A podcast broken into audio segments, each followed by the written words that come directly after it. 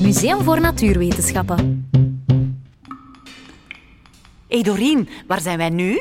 We zitten hier nu heel diep onder de grond, Tinne. Wel 300 meter. En er staat hier iets ongelooflijks te gebeuren. Oh, spannend. Ja, het gaat over mijn favoriete dinosaurus, de iguanodon. Is dat die dino die alles tof vindt? Huh? Hoe bedoelde? Ah, wel, die dino die altijd zijn duim omhoog steekt. Zo van, hey, wow, cool, tof, doen we. Ja, ja, die, die, inderdaad. En supergoed dat je over die duim trouwens begint. Want in 1822 werden de eerste fossielen van zo'n iguanodon opgegraven in Engeland. En toen vonden ze zomaar een paar kleine stukjes, een beetje tanden en zo, maar ook die hoorn. En ze dachten dat dat een hoorn was voor op zijn neus, een soort neushoorndinosaurus. Maar in 1878 gebeurde er hier iets ongelooflijks. We zitten hier op 300 meter onder de grond in het Belgische dorpje Bernissaar.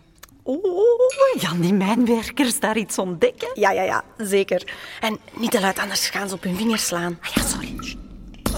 Die mijnwerkers, die vinden hier niet één, Hey, kom eens. niet twee, Wow. Hey, kom eens, kom eens. niet drie, Wow. Hey, kom eens, kom eens, kom eens. maar dertig Wow. Hey, kom eens, kom eens, kom eens, kom eens, kom eens. volledige skeletten van iguanodons.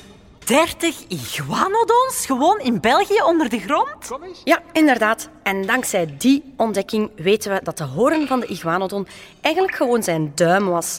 Daarmee kon hij graven in de grond of vechten. En we leerden dat ze op twee poten liepen, zoals de iguanodons in het museum. Ja, nee, dat, is- dat was eigenlijk een foutje van de wetenschappers van toen. Want we weten nu dat ze eigenlijk op vier poten liepen. Ah, oké Doreen, maar hoe zijn die iguanodons daar onder de grond beland? Dat is een heel goede vraag, Tine. Maar daarvoor gaan we 125 miljoen jaar terug in de tijd springen. Ben je klaar? Yes!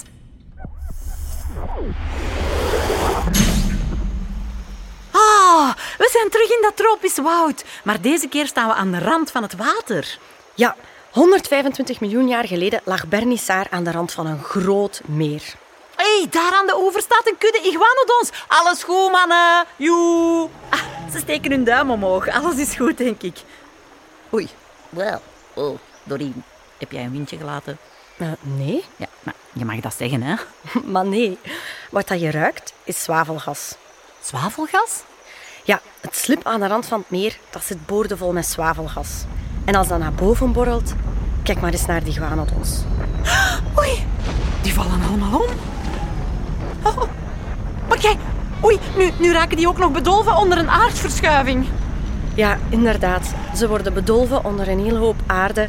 En zo vinden we ze later terug in de mijn van Bernissaar. Allee, tot binnen 125 miljoen jaar, hè. Kom, we zijn snel weg. Maar eh, zeg, eh, eh, als, jij, als jij nog even eh, eh, moet gaan, eh, doe het Maar dan. nee, dat is dat zwavelgas. Ga toch nog maar even, voor de zekerheid.